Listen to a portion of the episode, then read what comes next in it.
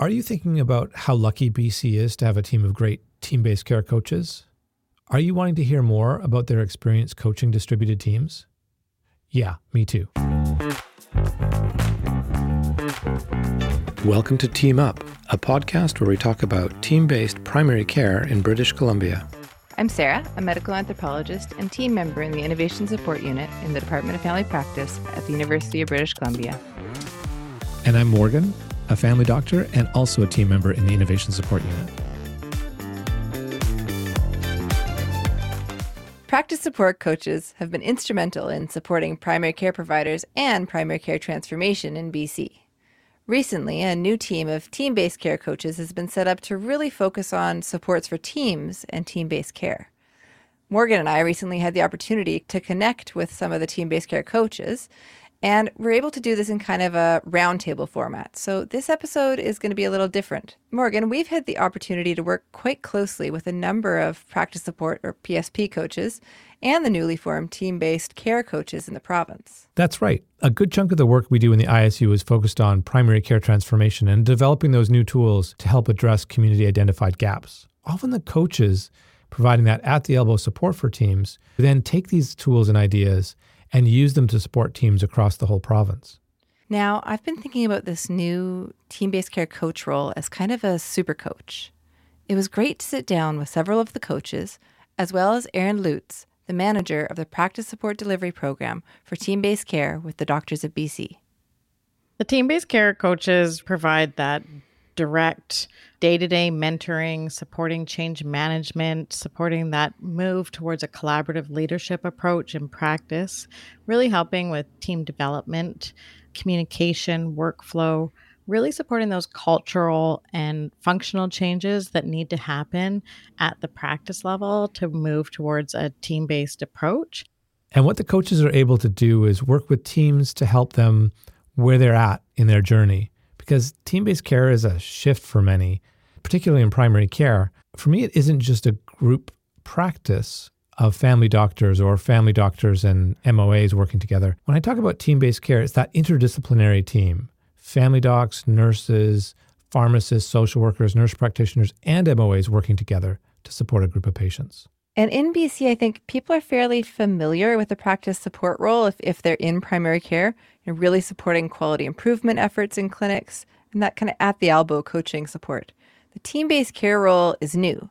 So we asked Erin to tell us a bit more about the new team based care shift in coaching supports in BC. Recently, we've really shifted in how we support primary care with the practice support program and moving it to Doctors of BC. So we're really actually moving towards that team based approach ourselves and how we do it. For our team based care coaches, we really are focusing on that team development, that working towards becoming an interdisciplinary team. And so, really, that collaborative care planning how are we communicating? What are the workflows? The team based care coaches are also working together with practice support coaches to form a team of supports to help practices work better together. We might bring in a panel coach to understand who are your patients? Who are the ones that you want to work on together as a team? And how do we identify them? Use a health technology coach to really understand how are we going to optimize the electronic medical record in practice to support the communication and the workflow for the team. Erin described the range of coaching supports that are currently available in BC, and not just the team based care coaches. These different supports can work together to provide more comprehensive support for a clinic. Now, many of these coaches have experience working with different kinds of primary care clinics and teams, and we asked the group to highlight what kinds of things they've seen that have been working well.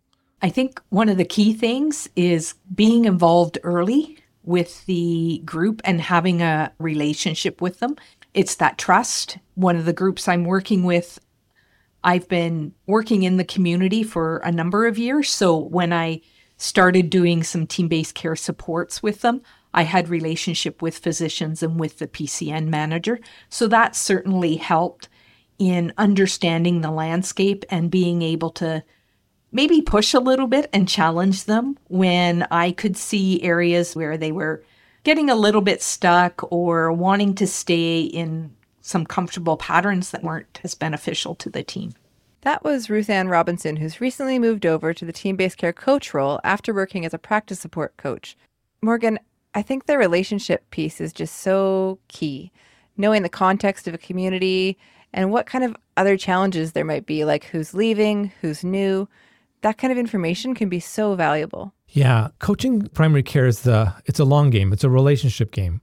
It's working with people, helping them to learn how they can improve, showing them where they've come from and where they're going. So sometimes the barriers are technology, and some of the barriers are knowing why other team members can help in primary care. I'm actually going to go back a couple of years to a team I, I worked with very early on in my role as a coach.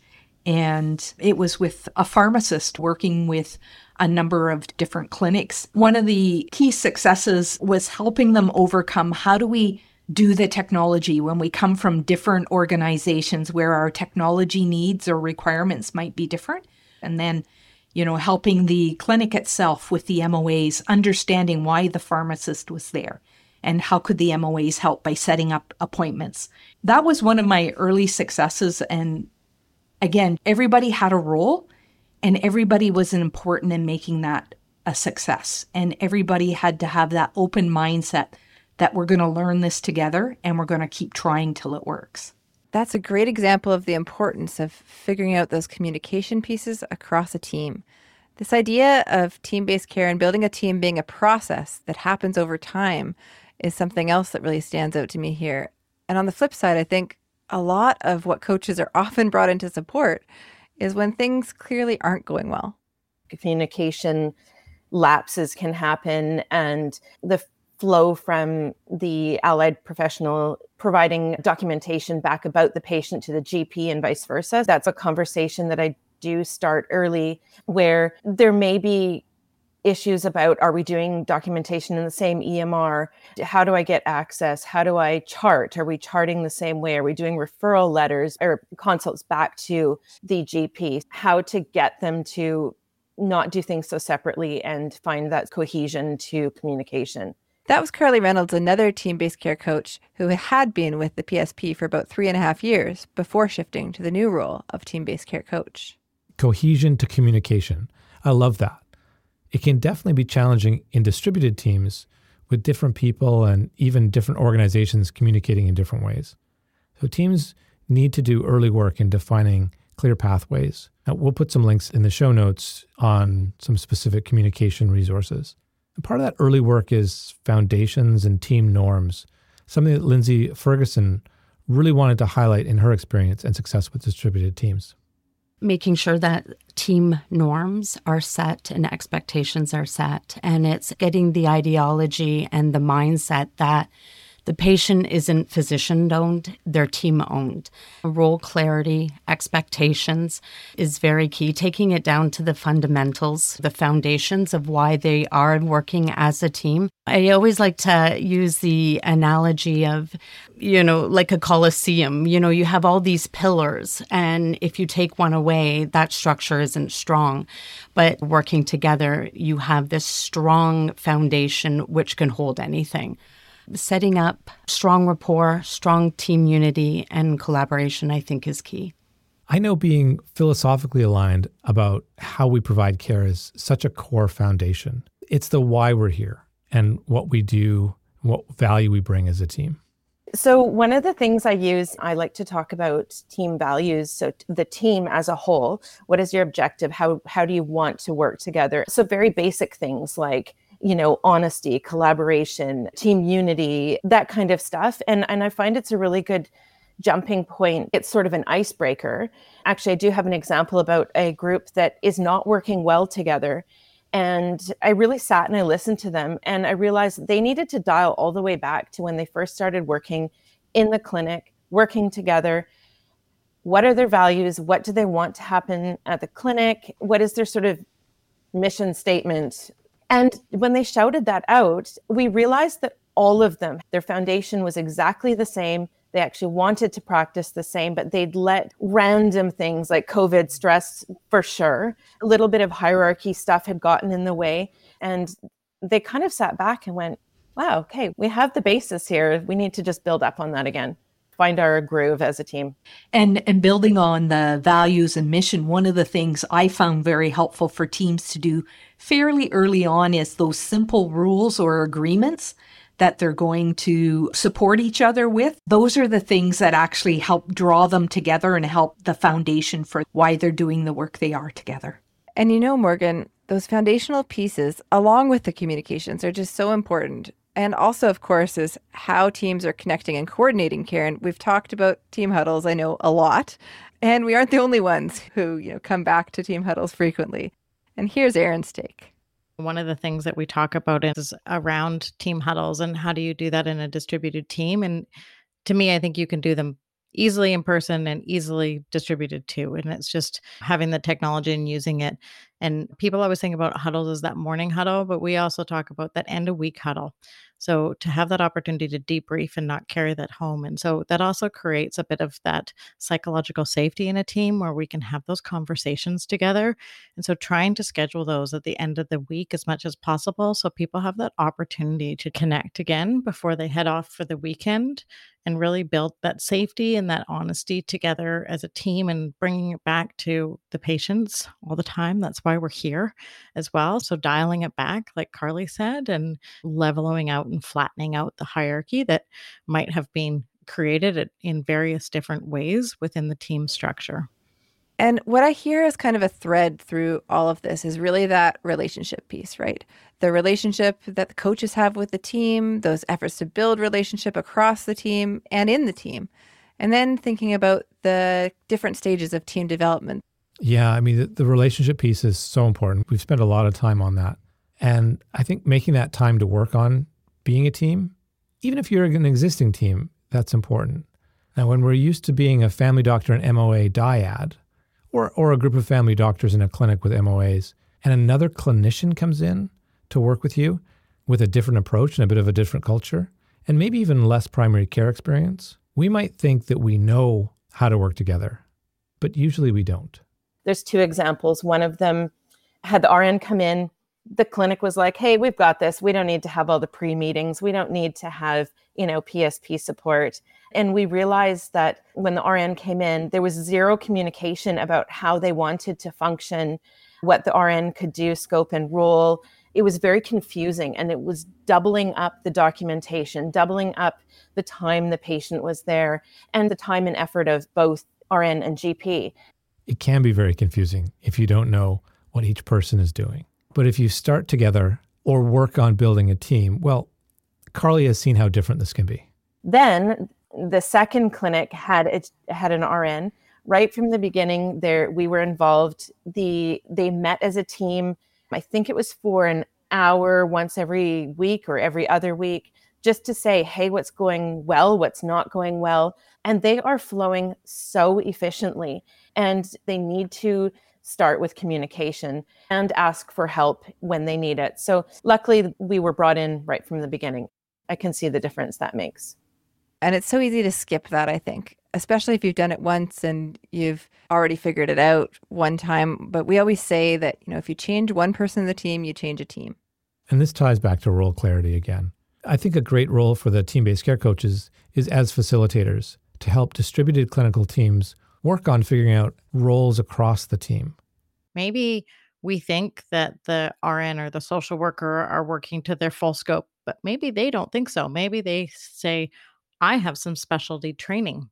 And so bringing those opportunities back and having those continued conversations. And you can do this distributed. I've seen this in a community where they have a nurse that's working across multiple clinics that is not co located in the clinic, and a social worker. And they've been working really hard around identifying all the patients in those clinics around COPD and then really setting some targets and thinking about how they're going to support them using the whole team. And so you don't need to be co located to do that. They've done some iterative sessions with team mapping and also used some of the practice support programs, COPD tools, and really kind of coming together around this. It's great to see the team based care coaches, their whole array of at the elbow supports. Yeah, and really they're they're so uniquely positioned in BC with this understanding of how the team-based care transition is happening on the ground.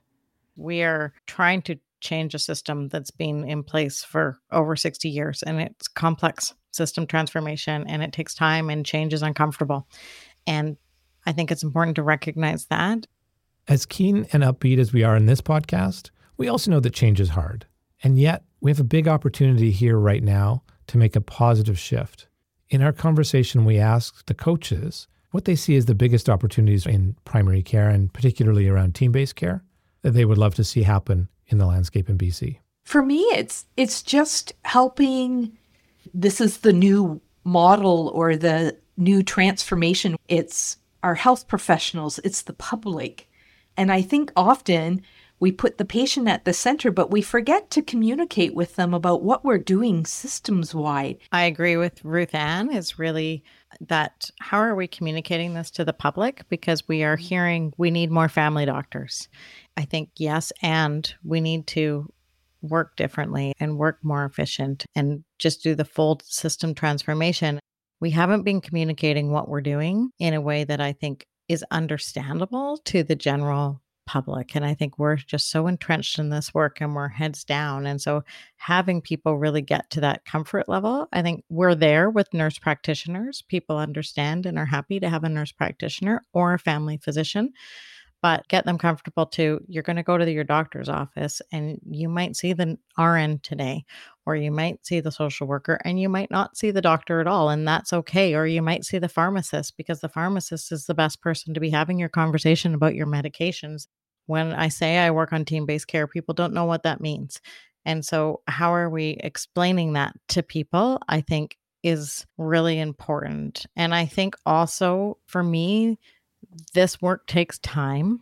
And unfortunately, we're in a situation in our province where we're under a lot of pressure for the people when we're going in and we're working with teams and having them start shifting towards this work, understanding it is uncomfortable at first and there is a lot of upfront work. But when we get towards the other end of it, we promise, we know, we know it's going to be better then I think we still have some big system barriers that we need to move, and we we know what those are, and we're working towards shifting those. But really understanding all the different ways that we can work as a team to support the patients is really important. There was so much to get to listen to in this conversation. It's great to hear the TBC coaches' perspectives and experiences. And Sarah, rather than a call to action for this episode, I'm wondering if a summary of all the different takeaways would be good. Yeah, I think that would be great. So, I mean, first there's the foundations of why are we here? What's our purpose as a team? And then building those relationships up, personal relationships between different members of the team. And then, as you always talk about, communication coordination is critical. And I think an important part of that, but a little bit separate, is this idea of role clarity and the overarching idea that developing a team is a process that takes time. So, if you want to think about kind of a call to action, you can pick one of these key areas and take a look at the tools and resources that we're going to link to in the show notes. As always, let us know how it goes. And we're actually coming to the close of season three soon, and we'd love to hear ideas from you about what to focus on next for season four. Reach out to isu at familymed.ubc.ca. Thanks for listening to the end. And if you like this kind of episode too, let us know. We'll see you in the next one.